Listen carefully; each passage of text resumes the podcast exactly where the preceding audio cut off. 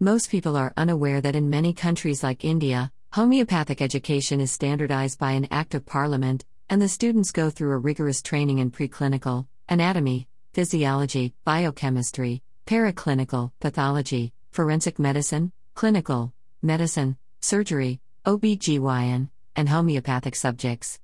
A similar curriculum is used to train these students as in a conventional medical college.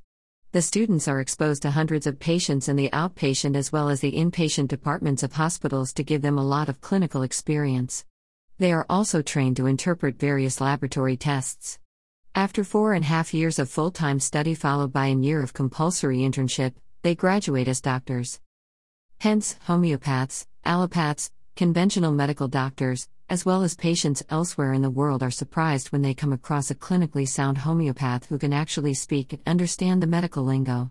During a recent interaction with a MD in the US, we were talking about the MRI scan findings of a client with a sciatica. We got the feeling that the doctor was awestruck by our knowledge of investigations and their interpretations. We felt compelled to send her a copy of a decade old article that we had written for a medical journal on the role of ultrasound as a diagnostic aid in homeopathy. Homeopathy went through a major crisis in the UK a few years ago, and a parliamentary committee was set up to look into the scientific nature of homeopathy. We had submitted a memorandum to the UK Parliament, and had also written a blog post about why homeopathy is scientific, and how the standards of homeopathic training and practice can be improved all over the world.